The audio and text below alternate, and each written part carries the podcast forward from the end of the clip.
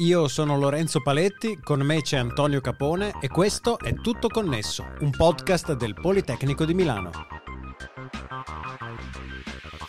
In questa puntata la comunicazione molecolare trasporta informazioni sfruttando i meccanismi già utilizzati da milioni di anni dagli esseri viventi. Ma come si può ingegnerizzare una tecnologia che ne faccia uso e a quale scopo?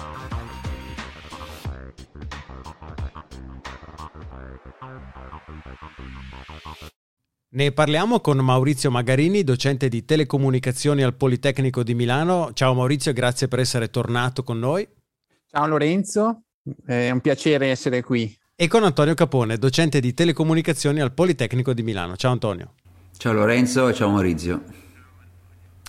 Maurizio, nel mondo delle reti di comunicazione siamo abituati a trasmettere informazioni con segnali che sono fatti da onde elettromagnetiche che viaggiano in aria o attraverso cavi di, di varia natura. Però sappiamo che proprio in natura esistono, esistono moltissimi altri tipi di comunicazione che avvengono tra organismi biologici e che si basano sullo scambio di composti chimici.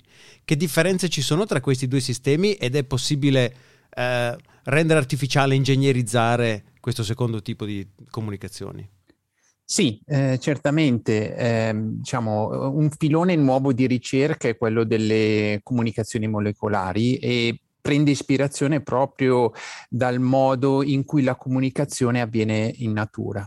Eh, possiamo andare eh, a esplorare subito il nostro corpo e il nostro corpo è pieno di esempi eh, in cui avviene questo tipo di comunicazione. Se pensiamo solo ai nostri neuroni che trasportano l'informazione, eh, eh, che ci fanno poi muovere, eh, quindi fanno muovere i nostri muscoli, è possibile pensare di utilizzarli come collegamenti caplati preesistenti eh, e quindi questo è, raggiung- è possibile raggiungere tutte le parti del nostro corpo. E questo rappresenta un, un mezzo di comunicazione naturale che noi eh, possiamo sfruttare per trasmettere altri tipi di eh, segnali. Quindi ovviamente questo eh, presuppone che eh, poi si, si, si adottino dei, dei, metodi e quindi eh, gli stessi che noi eh, normalmente consideriamo nei sistemi di comunicazione, come ad esempio minimizzare l'interferenza con la comunicazione naturale e anche considerando poi un approccio ingegneristico, pensare di modellare questi canali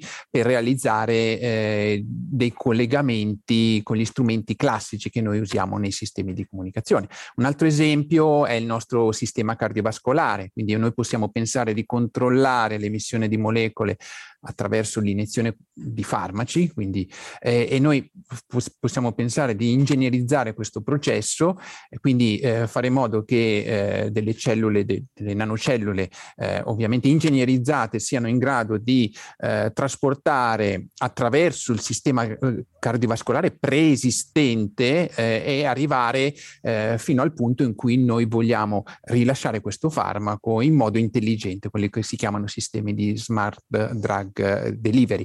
Eh, se noi poi ci muoviamo in un ambito diverso che è quel, da quello del nostro corpo umano, possiamo ah, pensare ad altri tipi eh, di applicazioni come so, il monitoraggio e il controllo delle culture o ehm, ad esempio un'attività di ricerca che sto svolgendo adesso è eh, utilizzare le piante come eh, biosensori.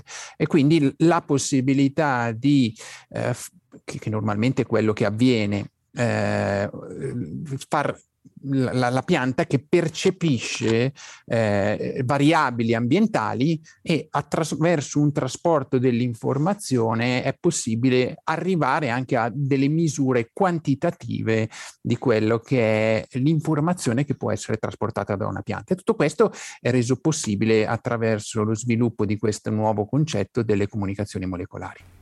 Maurizio, se capisco bene, quindi si tratta di, diciamo, di, principi che sono sempre esistiti e che vengono sfruttati dalla medicina, dalla biologia, ma che la novità adesso è un approccio ingegneristico con gli stessi strumenti delle, delle comunicazioni tradizionali in qualche modo. Esattamente questo. Eh, quindi, quando noi studiamo eh, un sistema di comunicazione ci interessa fondamentalmente capire come memorizziamo l'informazione, come trasferiamo l'informazione e come controlliamo l'informazione.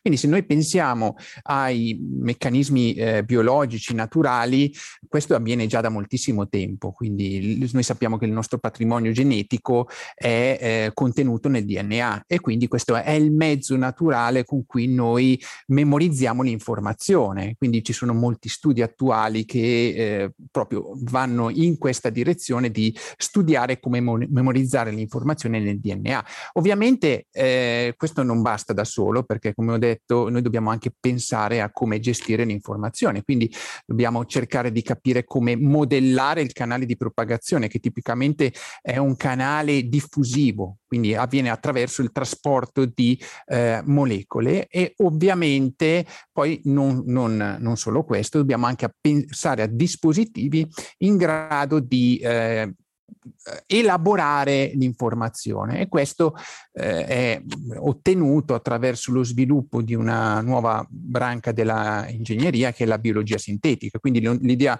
fondamentale consiste nel programmare le cellule, studiare delle funzioni per farle comunicare eh, e comunicare e collaborare tra di loro, visto che comunque riescono in genere a eh, svolgere delle operazioni molto semplici, però ovviamente è, è, fondamentale farle comunicare per farle eh, svolgere operazioni molto più complesse. Mm.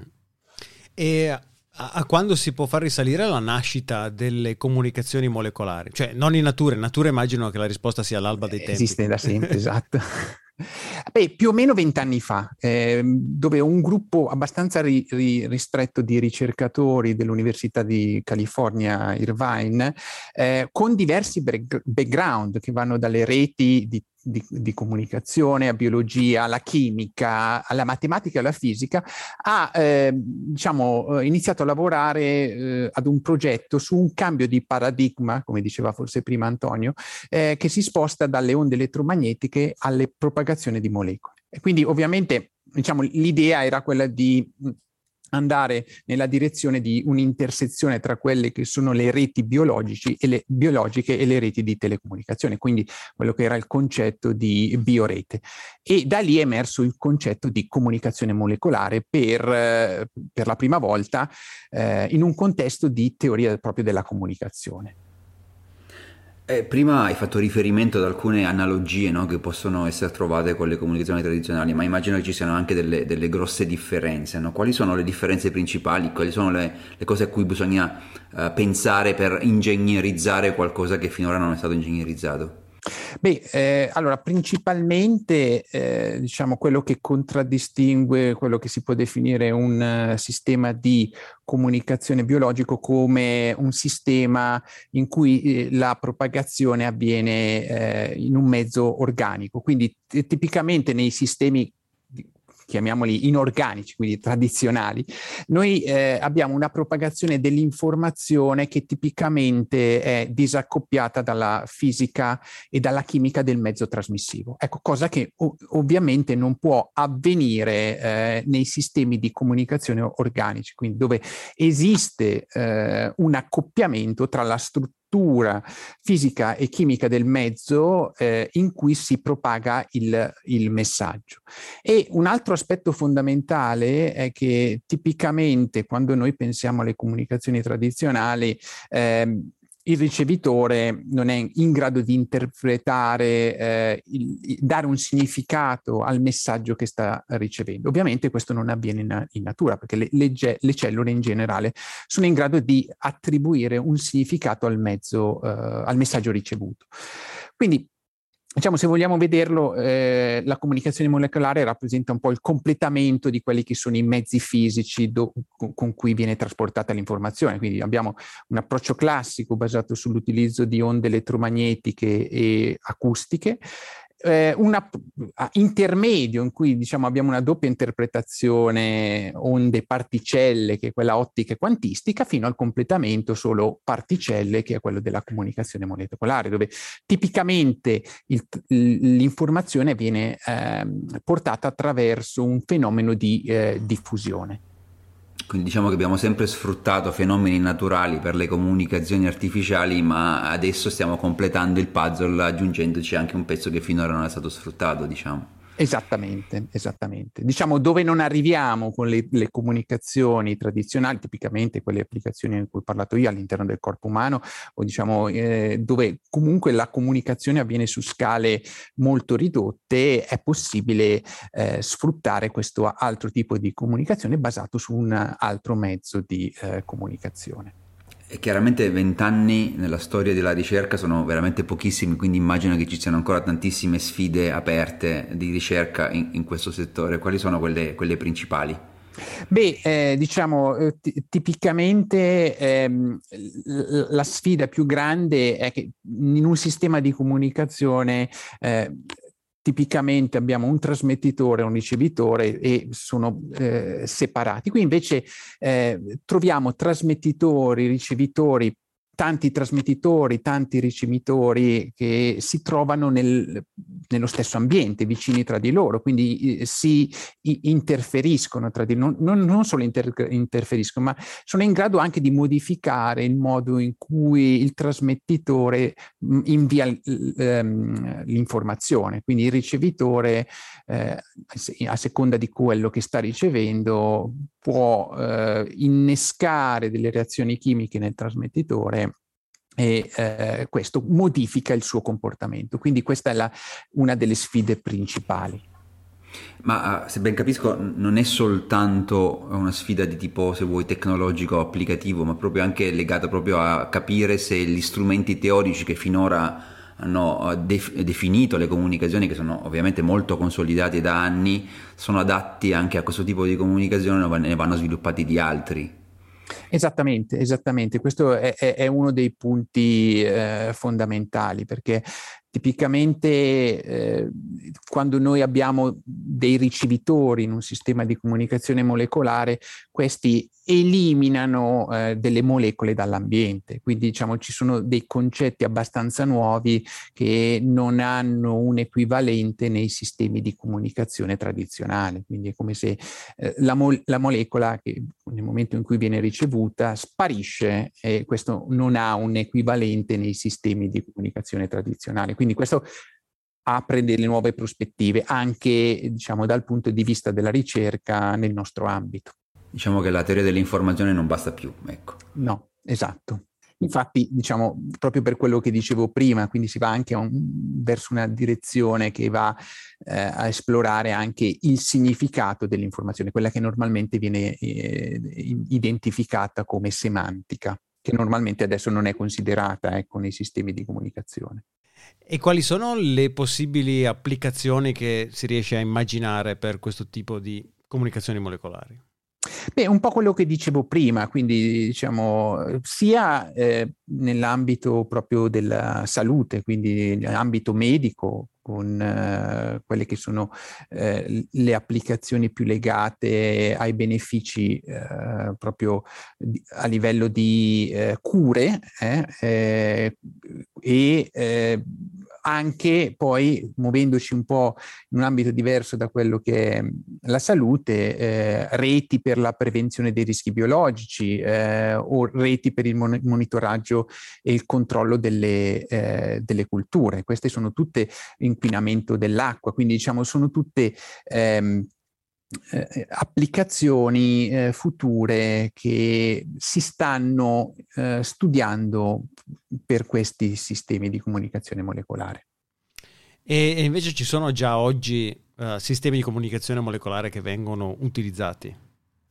Ma diciamo iniziano a esserci anche eh, applicazioni concrete. Eh? Diciamo una mia eh, studentessa di dottorato che ha appena finito, è andata, ehm, ha finito appunto, ha difeso il dottorato a gennaio, è stato assunto da una società di biotecnologie Altos Lab, che è stata fondata da il ehm, fondatore di eh, Amazon, Bezos, e eh, l'obiettivo è proprio studiare come la comunicazione tra cellule peggiora eh, man mano che queste invecchiano. E ovviamente questo ha come obiettivo di contrastare malattie eh, portando dei benefici in ambito medico. Oppure eh, anche a livello un po' più teorico eh, esistono degli studi eh, pratici che considerano la trasmissione dei virus, quindi attraverso la, la diffusione. Quindi tipicamente noi nei sistemi di comunicazione studiamo quello che si chiama il Z-channel, che eh,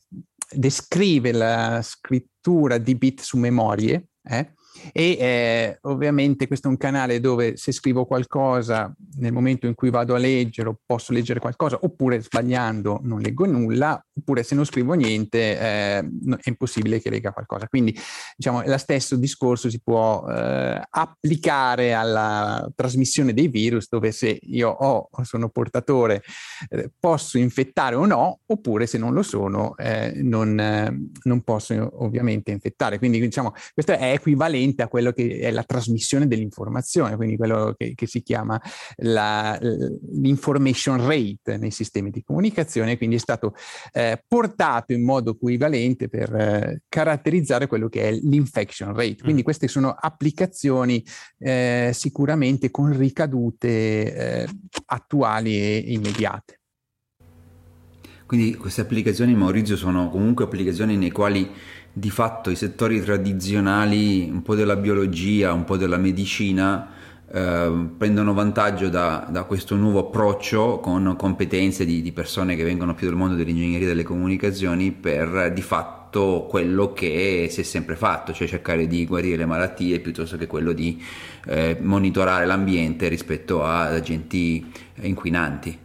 Esatto, sì, infatti diciamo è, è, un ambito altamente multidisciplinare, tant'è vero che io sto collaborando a questa attività con un collega del uh, Dipartimento di Chimica e eh, la fase nuova è proprio muoversi da un studio più teorico come quello che è stato fatto fino adesso a un ambito un po' più sperimentale. Quindi stiamo proprio andando in questa direzione perché ovviamente è un concetto nuovo che viene, eh, quello de- della comunicazione, portato in un ambito che tipicamente è sperimentale. Quindi anche il concetto stesso di informazione che per noi è fondamentale è un po' meno ben eh, definito ambito, in ambito biologico e quindi questo è proprio il, il tentativo che eh, stiamo cercando di fare.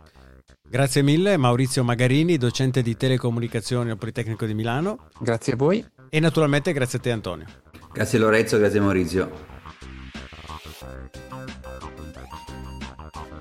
Potete inviarci le vostre domande o suggerimenti scrivendo a info-tuttoconnesso.it. Noi ci sentiamo la prossima settimana con Tutto Connesso.